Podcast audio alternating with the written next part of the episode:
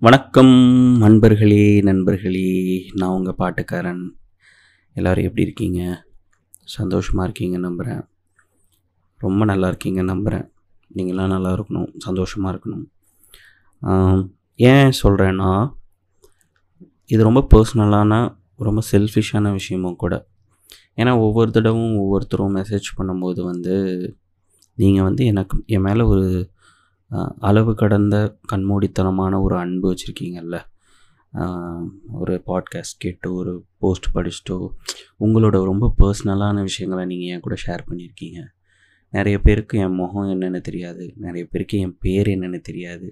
அப்படிலாம் இருந்தாலும் ஏதோ ஒரு வகையில் பாட்டுக்காரனோட கனெக்ட் ஆகி பாட்டுக்காரன் சொல்கிறத கேட்குறீங்க பாட்டுக்காரன் சஜஸ்ட் பண்ணுற சாங்ஸ் கேட்குறீங்க அதெல்லாம் பண்ணிவிட்டு வந்து எனக்கு மெசேஜ் பண்ணுறீங்க ரொம்ப ரொம்ப நெகிழ்ச்சியாக எனக்கு என் கூட பேசுகிறீங்க அதெல்லாம் வந்து என்னை ரொம்ப சந்தோஷப்படுத்துதுங்க. ஏன்னா நான் வந்து ரொம்ப ஒரு இன்ட்ரோவெட்டு என்னோ எனக்கு ரொம்ப நல்லா தெரிஞ்ச சர்க்கிளுக்கு மட்டும்தான் நான் யாருன்னு தெரியும். என் என் குடும்பத்தில் எல்லாருக்கும் தெரியும். என்னோடய க்ளோஸ் ஃப்ரெண்ட்ஸ்க்கு மட்டும்தான் தெரியும். நான் இப்படிப்பட்ட ஒருத்தன் அப்படின்னு சொல்லிட்டு. உங்கள் எல்லாருக்குமே நான் வந்து ஒரு அனானிமஸாக ஒரு மிஸ்டேக்ஸாக தான் நான் இருக்கணும்னு ஆசைப்பட்றேன். ஆனால் இந்த பாட்டுக்காரன் எனக்கு கிடச்சிருக்குன்னா மாஸ்க் இருக்குல்ல அது வந்து அது ஒரு சூப்பர் ஹீரோ மாஸ்க் மாதிரின்னு வச்சுக்கோங்களேன். ஏன்னா அது எனக்கு பயங்கரமான சந்தோஷத்தை கொடுக்குது. எனக்கு பிடிச்ச ஒரு ஆர்ட்டு எனக்கு பிடிச்ச ஒரு பாட்டு எனக்கு பிடிச்ச ஒரு பாடல் வரி அதை வந்து நான் உங்கள்கிட்ட ஷேர் பண்ணி அதை நீங்கள் கேட்டு அதையும் நீங்கள் ஏன் அளவுக்கு ரசிக்கிறீங்கன்னு நினைக்கும்போது ஆக்சுவலாக நான் ரொம்ப கலைத்துவமாலாம் நான் ரொம்ப யோசிக்கலை. ரொம்ப பர்சனலாக வந்து சே நமக்கு பிடிச்ச விஷயத்த நம் இன்னொருத்தவங்களுக்கும் பிடிக்குது அந்த கனெக்டை நம்ம க்ரியேட் பண்ணுறோம் அவங்க ஏதோ ஒரு வகையில் என் கூட கனெக்ட் ஆகுறாங்கங்கிறது வந்து எனக்கு ரொம்ப மன நிறைவாக இருக்குது மன நிறைவுன்றது தான் வந்து கரெக்டான வேர்டு ஈவந்தோ பாட்டுக்காரன் பிளாக் வந்து ஆக்சிடெண்டலாக என்னோட என்னோட ஒரு ஃபேஸில் இருந்து எனக்கு ஒரு டை டைவர்ஷன் கிடைக்கும்னு ஆரம்பித்தாலும் இந்த பாட்காஸ்ட்டை வந்து என்னைய ஒரு பியர் ப்ரெஷரில் என்னைய க்ரியேட் பண்ண வச்சாலும் என்ன எனக்கு வந்து பாட்டுக்காரனால் கிடைச்சிருக்கிற விஷயம் வந்து ரொம்ப பெருசு. அது வந்து அது ஒரு பெரிய ஒரு என்னன்னு சொல்கிறது அது ஒரு கடமையாகவே மாறிடுச்சு. இப்போவும் ஆல்மோஸ்ட் டெய்லி ஒரு ஒன் ஹவர் வந்து இந்த பாட்டுக்காரன் என்ன பண்ண போகிறோம் எப்படி பண்ண போகிறோம் அப்படின்லாம் இருக்குது கண்டிப்பாக இது வந்து இது இது எனக்கு பெரிய பிளான்ஸ் இருக்குது இந்த வருஷம் ஹோப்ஃபுல்லி ரெண்டாயிரத்தி இருபத்தி ரெண்டில் பாட்டுக்காரன் வச்சு நான் வச்சுருக்கிற பிளான்ஸ் எல்லாம் நிறைவேறும் நம்புகிறேன் அது எல்லாத்துக்கும் உங்களுடைய மிகப்பெரிய சப்போர்ட் வேணும். சப்போர்ட் நான் கேட்டு தான் நீங்கள் பண்ணுவீங்கன்னு உங்களுக்கே தெரியும். நீங்கள் எனக்கு பண்ணுவீங்க. இருந்தாலும் சொல்கிறேன் ஏன்னா இந்த வருஷம் வச்சுருக்கிற பிளான்ஸ் ரொம்ப பெருசு. பிளான்ஸை வந்து நான் சொல்கிறத விட நம்ம செஞ்சு பார்த்துட்டா நல்லாயிருக்கும்னு நினைக்கிறேன். ஸோ நான் பண்ண பண்ண உங்களுக்கே தெரியும் என்னென்ன பிளானில் இருக்குது என்னென்ன நம்ம பண்ண போகிறோம் அப்படின்னு சொல்லிட்டு. ஸோ இந்த எபிசோட்குள்ளே போகலாம் இந்த எபிசோட் வந்து ரொம்ப ஒரு ஸ்பெஷலான எபிசோட் ஸ்பெஷல் ஏன் ஸ்பெஷல் அப்படின்னா இன்றைக்கி நான் பேச போகிறது ஒரு மியூசிஷியன் அண்ட் அந்த மியூசிஷியன் பண்ண ஒரு செட் ஆஃப் சாங்ஸ் ஒரு ஜானரில் உட்காரக்கூடிய பாடல்களை வச்சு தான் இந்த இன்றைக்கி நம்ம பண்ண போகிற எபிசோடு இருக்குது. அப்படி என்ன ஆர்டிஸ்ட் அப்படி என்ன ஜானர் அப்படின்னு பார்த்தீங்கன்னா ஆர்டிஸ்ட் உங்கள் எல்லாருக்குமே தெரிஞ்சிருக்கும் நம்ம எல்லாருக்குமே தெரிஞ்சிருக்கும். இசைப்புயல் திரு ஏஆர் ரஹ்மான். நான் ninety two born. So ninety டூவில் தான் வந்து ரோஜா ஆல்பம் ரிலீஸ் ஆகுது.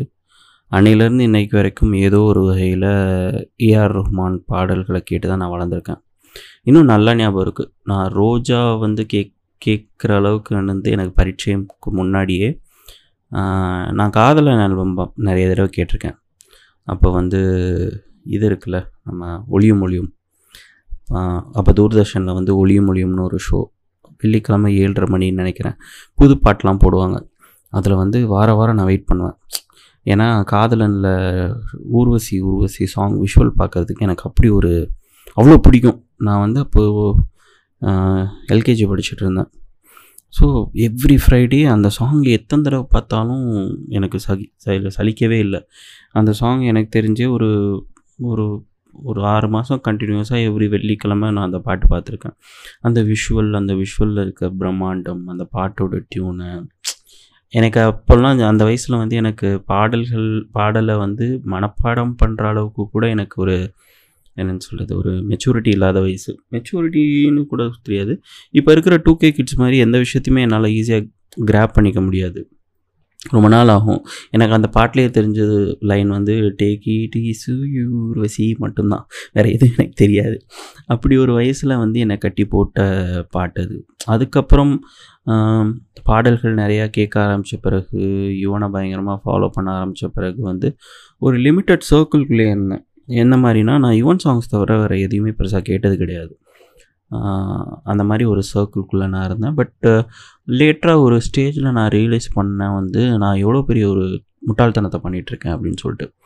ஏன்னா நிறைய பேருக்கு வந்து கலை வந்து அவங்களால ரீச் பண்ண முடியாத இடத்துல இருக்கும். பட் எனக்கு எல்லாமே ஆக்சசிபிளாக இருந்தும் நான் அதை எடுத்து அதை ரசிக்காமல் இருக்கிறேன் அப்படின்னு நினச்சிட்டு எனக்கு பிடிச்ச பாடல்கள்லாம் கேட்க ஆரம்பித்தேன் ஒரு பெரிய படங்களில் உள்ள பாட்டு அப்பப்போ கேட்டு எனக்கு பிடிச்ச பாட்டு அப்படி கேட்க ஆரம்பிச்சு அதுக்கப்புறம் அதுக்கப்புறம் தான் ரஹ்மான் எனக்கு இன்ட்ரடியூஸ் ஆகிறார் என்னோடய ஸ்கூல் ஃப்ரெண்ட்ஸ் த்ரூ நான் டு பி வெரி ஹானஸ்ட் நான் டென்த்து ப்ளஸ் ஒன் படிக்கும்போது தான் ரஹ்மான் டிஸ்கோகிராஃபி ஃபுல்லாகவே கேட்குறேன். ஒரு எக்ஸசைஸாக ரோஜால இருந்து அந்த டைமில் சக்கரை கட்டி ஆடியோ ரிலீஸ் ஆகிருந்துச்சு அப்போ வரைக்கும். ஸோ அப்போ வரைக்கும் ரஹ்மானோட ஒர்க் கேட்கும்போது ரொம்ப ரொம்ப எக்ஸைட்டிங்காக இருந்துச்சு. ஒரு மியூசிக் டைரக்டர் தமிழ் ஹிந்தியில் மேஜராக பண்ணியிருக்காரு தெலுங்குல அப்பப்போ பண்ணியிருக்காரு. அப்படின்னு ஒரு மனுஷனால் இவ்வளோ வெரைட்டி இத்தனை வருஷத்தில் இந்த குவாலிட்டியில் ஒருத்தரால் டெலிவர் பண்ண முடியுதுங்கிறது வந்து ரொம்ப ஆச்சரியப்பட வைக்கிற ஒரு விஷயமா இருந்துச்சு. அப்போது என் ஸ்கூல் ஃப்ரெண்டு ஒருத்தன் இருந்தான். ஷாஹுல் ஷாகுல் ஹமீத் அப்படின்னு சொல்லிட்டு. ஸோ உங்களுக்கு தெரியும்ல Tamil Tamil Nadu middle class house ஹோல்டில் என்ன நடக்கும்? ஒரு பையன் tenth ninth tenth plus one plus two படிக்கிறான் அப்படின்னா வீட்டில் கேபிள் கனெக்ஷனை தூக்கிடுவாங்க டிவிடி பிளேயர் ஓரமாக ஓரம் வச்சுருவாங்க ஹோம் தேட்டர்லாம் பெருசாக யூஸ் பண்ண விட மாட்டாங்க. ஸோ என் ஃப்ரெண்டு ஷாகுல் வீட்டில் வந்து ஒரு பயங்கரமான ஒரு ஹோம் தேட்டர் நல்லா ஞாபகம் இருக்குது. மிட்சன்னு நினைக்கிறேன். மிட்சன் வந்து இந்தியா மேடு தான். பட் அதோட எஃபெக்ட் வந்து வேறு லெவலில் இருக்கும். என் அப்பாவும் அவன் அப்பாவும் ஃப்ரெண்ட்ஸ் ரொம்ப சின்ன வயசுலேருந்து ஸோ எனக்கு அவனுக்கு சின்ன வயசுலேருந்து தெரியும். பட் அந்த அவங்க வீட்டுக்கு போகிறது வந்து மெயினாக அந்த ஹோம் தியேட்டரில் பாட்டு கேட்குறதுக்கு தான். நாங்கள் வந்து ப்ராக்டிக்கல் நோட் எழுதுகிறோம் படிக்க போகிறோம் படிக்க போகிறோம் அப்படிலாம் சொல்லிட்டு அவன் வீட்டுக்கு போகிறதுக்கான மெயின் ரீசன் அந்த ஹோம் தியேட்டரில் பாட்டு கேட்குறதுக்கு தான். அவன் வீடு ஒரு சின்ன ஹால் அந்த ஹாலில் வந்து அந்த ஹோம் தியேட்டர் வேறு லெவலில் இருக்கும். செம்ம எக்ஸ்பீரியன்ஸ் அங்கே போயிட்டு வந்து திருடா திருடா ஆல்பம் கேட்டு வந்து செலுத்திருக்கேன்.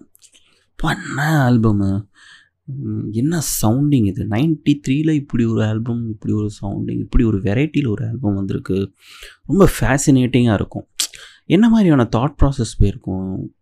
அந்த படத்துக்கு வந்து ஸ்டோரி ஸ்க்ரீன் பிளே ராம்கோபால் வர்மான்னு நினைக்கிறேன். மேபி மணி வந்து ரஹ்மான்கிட்ட சொல்லியிருப்பாரு எனக்கு இந்த மாதிரி பாட்டு வேணும் அப்படின்னு சொல்லிட்டு. பட் எனக்கு இன்றைக்கும் இஃப் அட் ஆல் எனக்கு வந்து ஒரு ஆப்பர்ச்சுனிட்டி கிடைக்குது.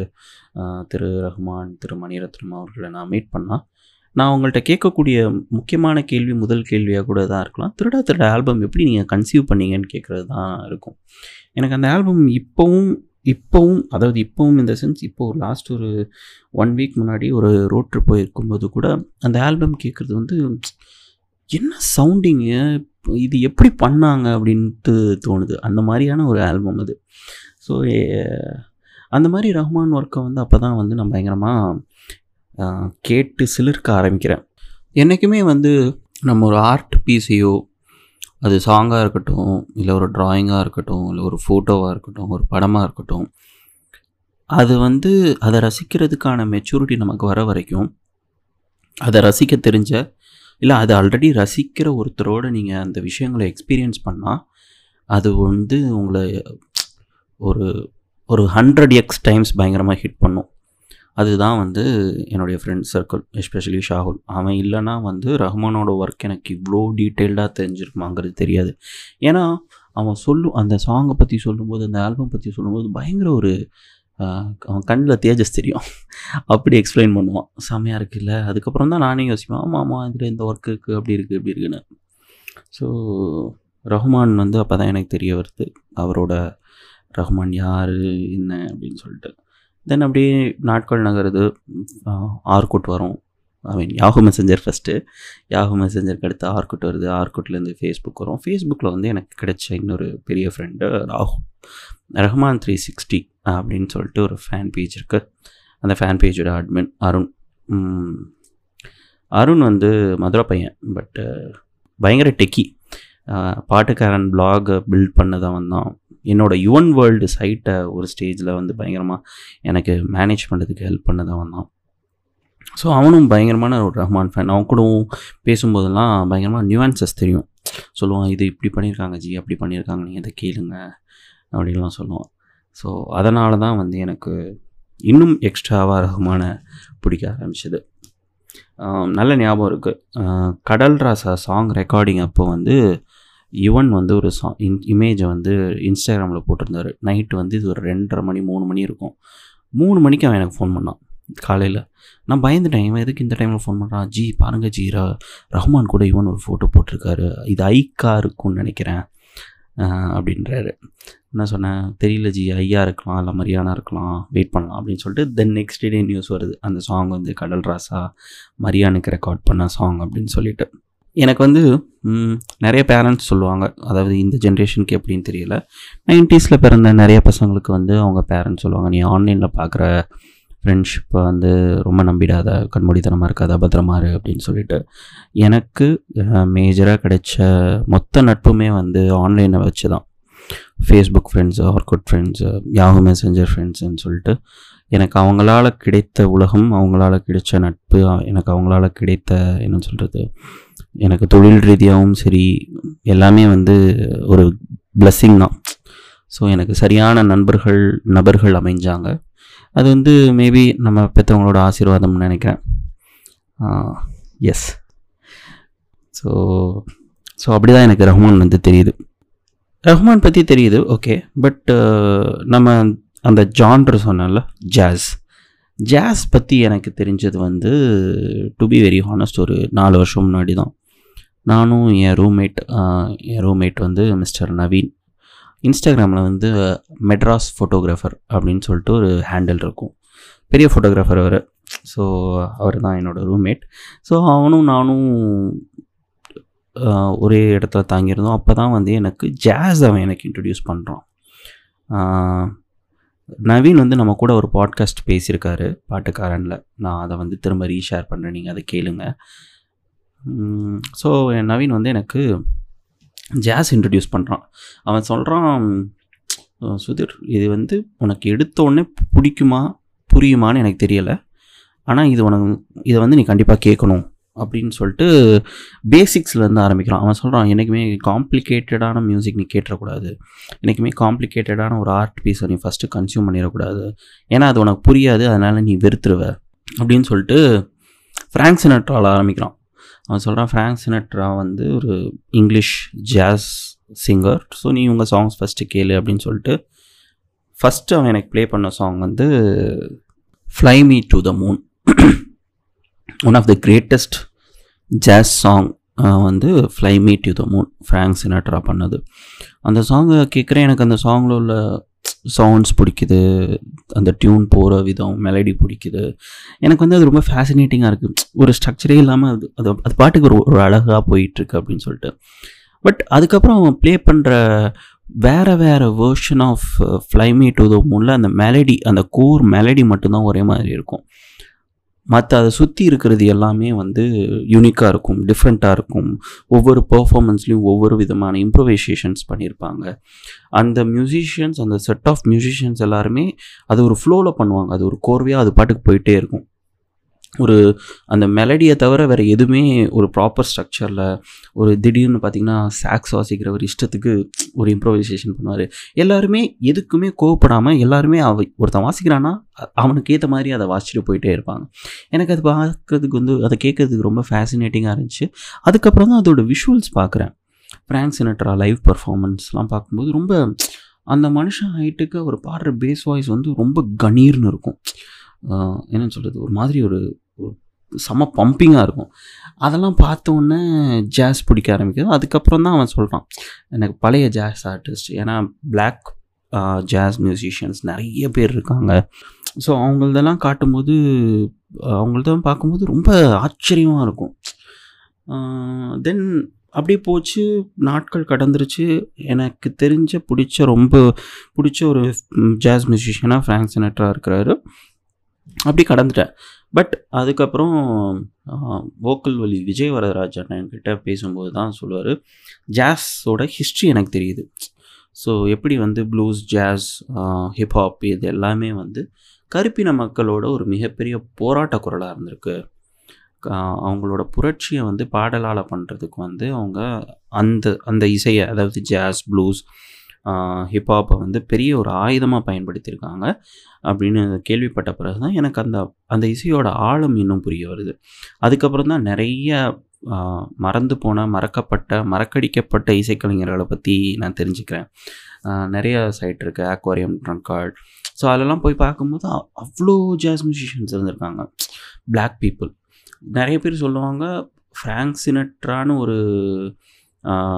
ஃப்ராங்க் சினாட்ரான்னு ஒரு ஒயிட் ஜாஸ் மியூசிஷியன் வந்ததே அவரை பெரிய ஒரு ஜாஸ் மியூசிஷியனாக பொசிஷன் பண்ணதே நிறைய பிளாக் மியூசிஷியன்ஸை வந்து மறக்கடிக்கிறதுக்கு தான் அப்படின்னு. Same case with Slim Shady Eminem எமினமுமே வந்து ஒரு பெரிய ஒயிட் ஹிப்ஹாப் ஆர்டிஸ்ட் பட் அதுக்கு முன்னாடி அவங்க இருந்த மேக்ஸிமம் ஆளுங்க பார்த்திங்கன்னா ஒரு பிளாக் ஆர்டிஸ்ட்டாக இருப்பாங்க. ஸோ அதற்கு பின்னாடி நிறைய அரசியல் இருக்குது பட் மேஜரான அரசியல் வந்து பிளாக்ல ஆர்டிஸ்ட் வந்து யாரும் பிளாக் ஆர்டிஸ்ட் யாரும் அந்த ஒரு அந்த ஒரு ஜான்ரில் ஸ்பெஷலிஸ்ட்டாக இருக்கக்கூடாது. ஒயிட்டில் யாரையாவது ஒருத்தர் பொசிஷன் பண்ணணும்னு சொல்லிட்டு தான் நிறைய லெக் ரெக்கார்ட் லேபிள்ஸ்லாம் சேர்ந்து பொசிஷன் பண்ணதுன்னு சொல்லுவாங்க. But nevertheless Frank Sinatra is a great musician same எமினமும் ஒரு மிகப்பெரிய ஒரு மியூசிஷியன் அது வந்து அதில் வந்து எந்த மாற்று கருத்தும் இல்லை. யூஸ்வலாக வந்து ஒரு விஷயம் சொல்லுவாங்க.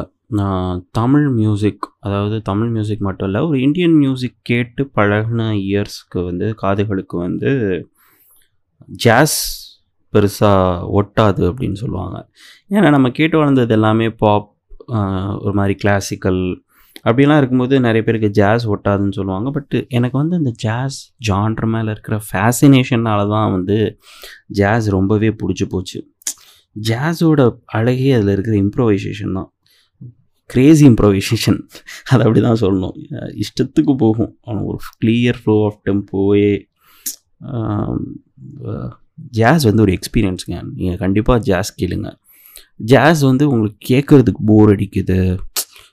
இது என்ன எனக்கு புரியலை அப்படின்னு நீங்கள் ஃபீல் பண்ணிங்கன்னா ஃபஸ்ட்டு ஜாஸ் பெர்ஃபார்மன்ஸ் பாருங்கள் ஜாஸ் பெர்ஃபார்மன்ஸ் நிறைய யூடியூப்பில் இருக்குது ஜாஸ் பெர்ஃபார்மன்ஸ் பார்த்தீங்கன்னா அதில் இருக்கிற ஒரு ஒரு அமை அழகான ஒரு ஆர்ட் ஃபார்ம் உங்களுக்கு தெரியும்.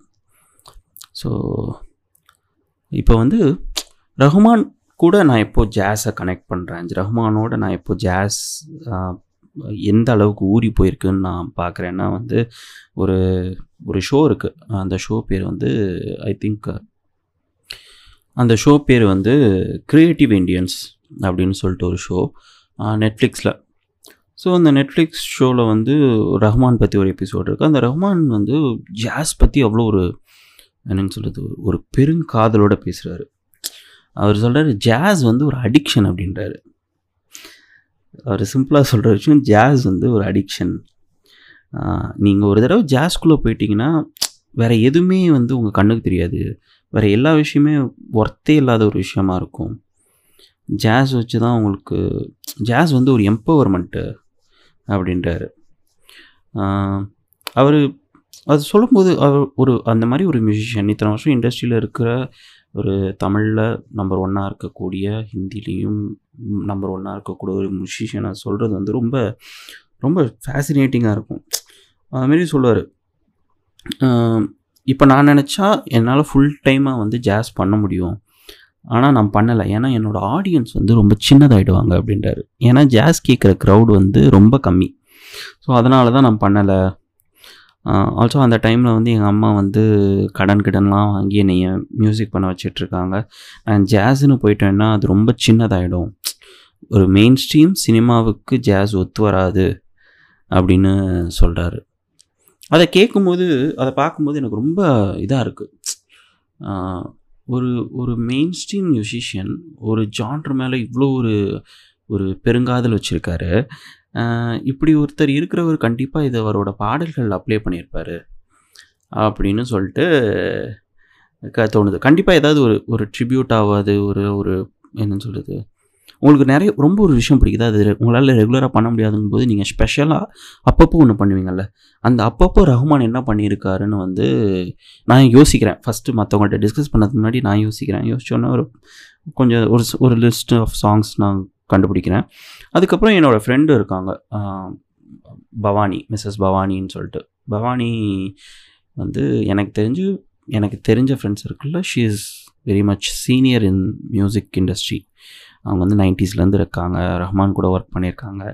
ஸோ அவங்கள்ட்ட கேட்கலாம் அப்படின்னு சொல்லிட்டு அவங்க கேட்கும்போது தான் வந்து ஷி காட் எக்ஸைட்டட் அவங்க ஒரு லிஸ்ட் ஆஃப் சாங்ஸ் அனுப்புகிறாங்க ஸோ அந்த சாங்ஸ்லாம் என்னென்னு பார்க்கலாம். ஸோ நான் லிஸ்ட் எடுக்கும்போது எனக்கு ஃபஸ்ட்டு ஸ்ட்ரைக்கான சாங் பார்த்திங்கன்னா ஜில்லுன்னு ஒரு காதலோட டைட்டில் ட்ராக் உங்களுக்கு சொல்லும்போதே வந்து தன்வி அந்த பாட்டை பாடுறது உங்கள் காதில் கேட்கணும்னு நினைக்கிறேன். ஏன்னா அவ்வளோ அவ்வளோ மாடுலேஷன் அவ்வளோ வாய்ஸஸ் அவ்வளோ இம்ப்ரோவைசேஷன் அந்த சாங்கில் இருக்கும். இத்தனைக்கும் அந்த சாங்கை வந்து டைட்டில் கார்டில் தான் யூஸ் பண்ணியிருப்பாங்க. அப்படியெல்லாம் இருந்தாலும் உங்களுக்கு அந்த சாங் வந்து நீங்கள் ஒரு ரெண்டு தடவை கேட்டிருந்தீங்கன்னா மூணாவது தடவை கண்டிப்பாக உங்களுக்கு ஞாபகம் இருக்கும். அப்படி ஒரு அடிக்டிவான டியூன் அது. வாலி தான் எழுதியிருப்பார். ரொம்ப அழகாக எழுதியிருப்பார். Vaali and Rahman combo is underrated என்னை பொறுத்த வரைக்கும். அண்டர் ரேட்டட்னு சொல்கிறத விட அண்டர் அப்ரிஷியேட்டட்னு சொல்லலாம். ஏன்னா வாலி அண்ட் ரஹ்மான் பண்ண எல்லா சாங்ஸுமே எனக்கு ரொம்ப பிடிக்கும்.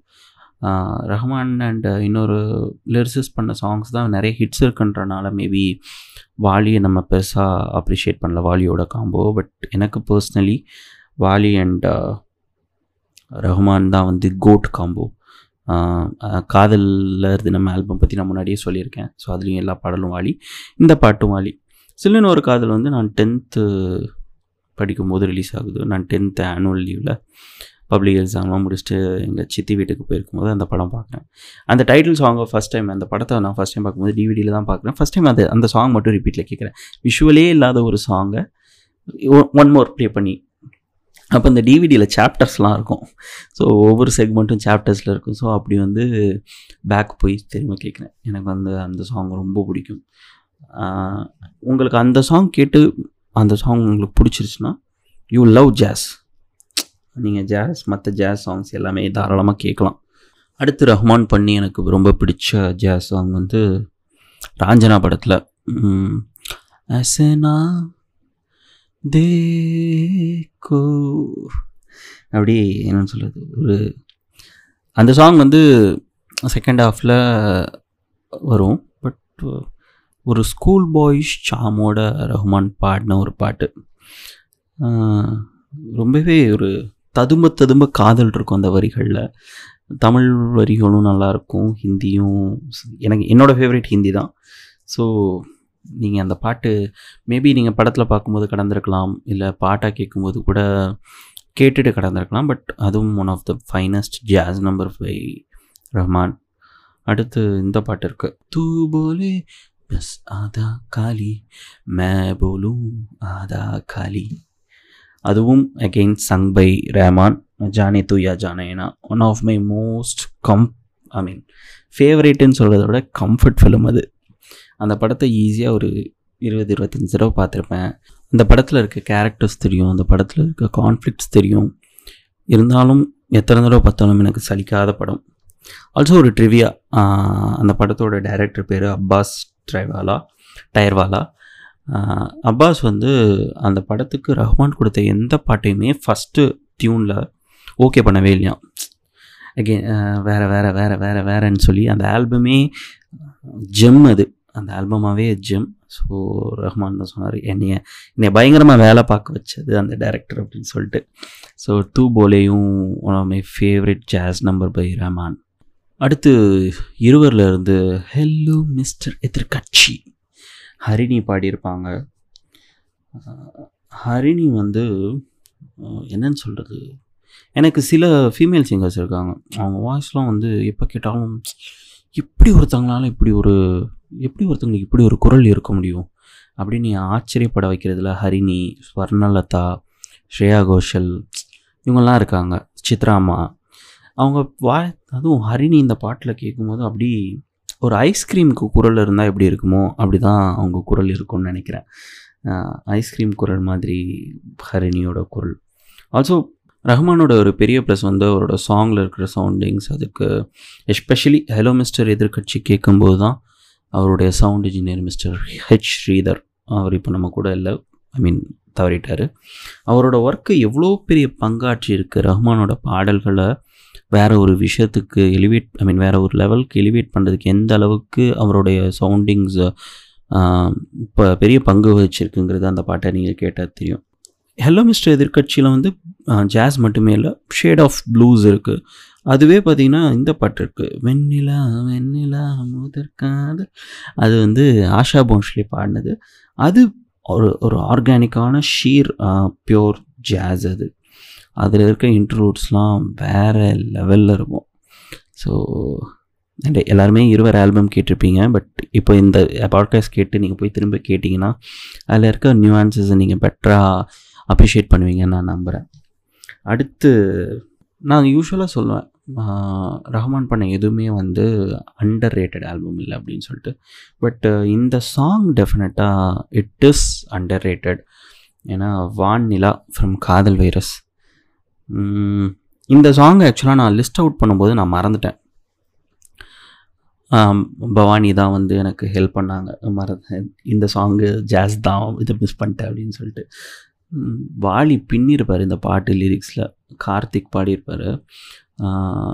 அந்த சாங் வந்து அந்த டைமுக்கு வந்து பயங்கரமான ஒரு போஸ்ட் மாடர்ன் ஸ்டஃப்பு இப்போ நீங்கள் கேட்டிங்கன்னா ரொம்ப ஒரு கண்டெம்ப்ரரியாக இன்றைக்கி ஒரு ஒரு ஒரு படத்தில் ஒரு ஜாஸ் சாங் வச்சா என்ன மாதிரியான ஒரு சவுண்ட் என்ன மாதிரியான ஒரு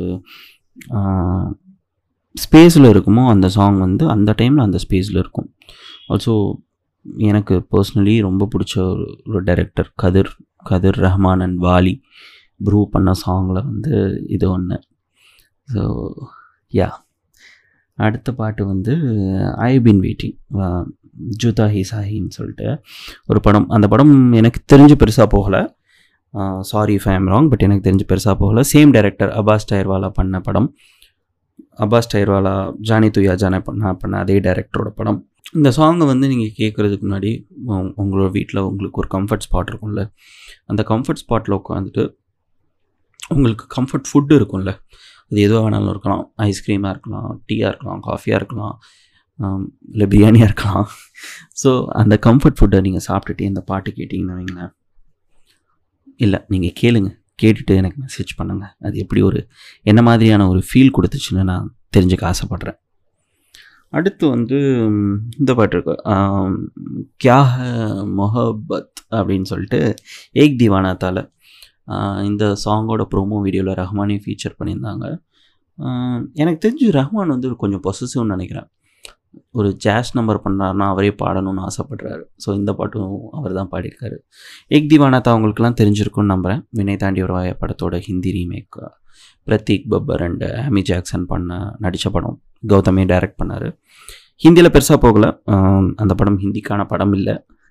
பட் ஆல்பமாக அவர் இந்த கியாக முகபத் அந்த படத்தில் ப்ளேஸ் பண்ணது வந்து ரொம்ப அழகாக இருக்கும்.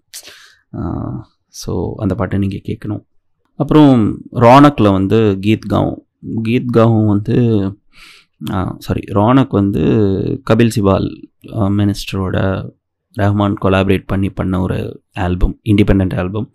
அதில் கீத் காவும் வந்து செம்ம நம்பர். ஜொனிதா காந்தி அப்படியே உருகியிருப்பாங்க. அந்த பாட்டு வந்து அந்த பாட்டு கேட்ட பிறகே நான் வந்து ஜொனிதாவோட மற்ற பாட்டெலாம் கேட்டு நான் வாய்ஸில் அப்படின்னு சொல்லிட்டு மயங்கிட்டேன். அப்படி ஒரு சாங் அது. அப்புறம் லாஸ்ட்டாக இந்த பாட்டு இருக்கு தில் பேச்சரால் வந்து மேரே நாம் கிசி. ஸோ அதுவும் ஒரு ஜாஸ் சாங் அதுவும் சொன்னாப்புல ரொம்ப ஒரு அழகான அரேஞ்ச்மெண்ட் அந்த சாங்கில் தில் பேச்சரா அந்த படம் பார்க்கறதுக்கான கட்ஸ் எனக்கு இன்னும் வரல. நான் இப்போ வரைக்கும் பார்க்கல. அந்த சாங் எப்படி ப்ளேஸ் ஆகிருக்கு அந்த படத்தில் இருக்க எந்த வீடியோ சாங் நான் பார்க்கல. ஐ ஜஸ்ட் டோன்ட் வாண்ட் எனக்கு ரொம்ப பிடிச்ச ஒரு ஆக்டர் சுஷாந்த். அவனோட கைப்போச்சே லாஸ்ட்டாக வந்து சிச்சோரையெல்லாம் பார்த்துட்டு தேட்டரில் எனக்கு அப்படி கண்ணீர்.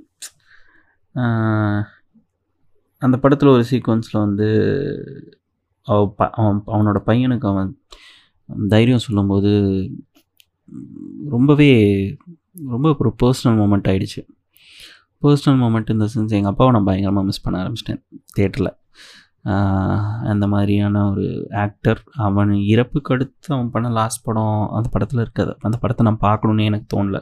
அதை பார்க்கறதுக்கான தைரியம் இன்னைக்கு வரைக்கும் வரல. ஸோ அதனால் இந்த சாங் எப்படி விஷுவல் பண்ணியிருக்காங்கன்னு கூட எனக்கு தெரியாது. ஸோ அப்புறம் இன்னொன்று இருக்குது ஹே குட் பை நண்பா இது இடத்துல ஒரு சின்ன பீஸ் ஜாஸில் ட்ரீட் பண்ணியிருப்பார். டைம் ஸ்டாம்ப்ஸ் சொல்லணுன்னா த்ரீ ஃபார்ட்டி டூலேருந்து ஃபோர் டுவெல் வரைக்கும். கேட்டிங்கன்னா ஹே குட் பை நண்பாவா ஜாஸில் ஒரு மினிமல் ஜாஸ் தான் அது. அது ஹெவி ஜாஸ் கிடையாது. ஸோ அது கேட்கவும் ரொம்ப அழகாக இருக்கும். ஸோ அவ்வளோதாங்க. இந்த சாங் நான் இப்போ சொல்லியிருக்கிற சாங்கெல்லாம் நீங்கள் கேட்டிங்கன்னா ரஹ்மானுக்கு எவ்வளோ ஜாஸ் பிடிக்குங்கிறத நீங்கள் தெரிஞ்சுப்பீங்க. ஈவன் தோ கண்டெம்ப்ரரியாக அவர் நிறையா பெரிய ஸ்டார் படத்துக்கு பண்ணியிருக்காரு சின்ன படங்களுக்கு பண்ணியிருக்காரு நிறைய ஹிட் சாங்ஸ் கொடுத்துருக்காரு. அதையெல்லாம் தாண்டி ஒரு மியூசிஷியனுக்கு ஒரு specific high type of work பிடிச்சிருக்கு. அதை அவர் பர்சியூ பண்ணணும்னு நினைக்கும் போது என்ன மாதிரியான ஒரு எஃபர்ட் எடுத்து அதை பெஸ்ட்டாக டெலிவர் பண்ணுறாருன்றது இருக்குல்ல. அது வந்து நான் சொன்ன இது இருக்கிற சாங்ஸ்லாம் கேட்டிங்கன்னா உங்களுக்கு தெரியும். ஜாஸ் ஆக்சுவலாக ரொம்ப ஒரு அன்எக்ஸ்ப்ளோர்டு நம்ம ஊருக்கு நம்ம இயர்ஸ்க்கு ஸோ ஆனால் அதை நீங்கள் எல்லாருமே கேட்கணும். ஜாஸ் காம்ப்ளிகேட்டட்லாம் இல்லை. ஜாஸ் வந்து அது ஒரு விதமான அழகு.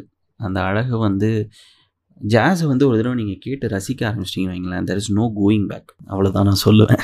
இதுக்கு மேலே நான் எக்ஸாகரேட் பண்ணுறேன்னு நீங்கள் நினைக்க வேண்டாம். பட் தயவு செஞ்சு ஜாஸ் கேளுங்க. நான் இதில் லிஸ்ட் அவுட் பண்ணியிருக்க சாங்ஸில் நிறைய பேர் எல்லா பாட்டும் கேட்டிருப்பீங்க. அப்படி கேட்டிருந்தீங்கன்னா கொஞ்சம் பொறுமையாக அந்த பாடல்களை கேளுங்க. ஏதாவது வேலை பார்த்துக்கிட்டே இந்த பாட்டை கேட்காதீங்க. உட்காந்து இந்த பாட்டை கேளுங்க. ஸோ தட் இதில் இருக்க நியூஆன்சஸ் உங்களுக்கு இன்னும் தெளிவாக தெரியும். அது மட்டும் இல்லாமல் உங்களுக்கு ஜாஸ் வந்து ரொம்ப ஏலியனேட்டடாக இருக்குது புரியலை ஒட்டலை பிடிக்கலை அப்படின்னு நீங்கள் நினைக்கிறீங்கன்னா நிறைய வந்து யூடியூப்பில் ஜாஸ் பெர்ஃபார்மன்ஸ் வீடியோஸஸ் இருக்கும் அந்த வீடியோஸ் பாருங்கள் அதுக்கப்புறம் நீங்கள் போய் ஜாஸ் கேளுங்க. அது வந்து உங்களுக்கு different perspective about the genre கொடுக்கும். ஸோ இந்த பாட்காஸ்ட் வந்து உங்களுக்கு பிடிச்சிருக்கும்னு நம்புகிறேன் இந்த பாட்காஸ்ட் கேட்டு இந்த பாடல்களை ரீவிசிட் பண்ணுறீங்க இல்லை ஜாஸ் கேட்குறீங்க அப்படின்னா தயவு செஞ்சு எனக்கு மெசேஜ் பண்ணுங்கள் எனக்கு வந்து என்னோட மிகப்பெரிய டேக்கவே உங்களுடைய சந்தோஷம்தான். ஸோ யா தேங்க்யூ கைஸ் இவ்வளோ நேரம் பொறுமையாக கேட்டிருக்கீங்க. நீங்கள் என்ன பண்ணிகிட்ருக்காலும் சேஃபாக இருங்க. வெளியில் போகிறீங்கன்னா பார்த்துருங்க முடிஞ்ச வரைக்கும் டபுள் மாஸ்க் போடுங்க. உடம்ப பார்த்துக்கோங்க வீட்டில் இருக்க பெருசங்கள்லாம் நம்ம சொன்னால் கேட்க மாட்டாங்க. பட் புரிய வைங்க. எவ்வளோக்கு எவ்வளவு? எனக்கு புரியுது. எல்லாருமே நம்ம வெளியில் போனால் தான் நம்மளால் வேலை பார்க்க முடியுது. வீட்டுக்கான வீட்டுக்கான சம்பாத்தியத்தை கொண்டு வர முடியுது அப்படின்னு சொல்லிட்டு. ஆனால் நம்ம இப்போ பாதுகாப்பாக இருந்தால் தான் நம்மளால் இந்த பேண்டமிக் சுச்சுவேஷன்லேருந்து சீக்கிரம் வெளியில் வர முடியும். அதுக்கு வந்து எல்லாரோட கோஆப்ரேஷனும் தேவை. ஸோ தயவு செஞ்சு பத்திரமா இருங்க. வீட்டில் எல்லாரும் கேட்டதாக சொல்லுங்கள் சந்தோஷமாக இருங்க. நிறைய பாட்டு கேளுங்க. உங்களுக்கு ஏதாவது பிடிச்ச பாட்டு இருக்குன்னா தயவு செஞ்சு என் கூட ஷேர் பண்ணுங்கள் நமக்கு எவ்வளோ மியூச்சுவல் லிசனிங்காக கெமிஸ்ட்ரி இருக்குன்னு பார்க்கலாம். ஸோ தேங்க்யூ ஸோ மச் மீண்டும் ஒரு பாட்காஸ்ட்டில் சீக்கிரமே நான் உங்களை சந்திக்கிறேன். அது வரைக்கும் உங்களிடமிருந்து விடைபெறுவது உங்கள் பாட்டுக்காரன்.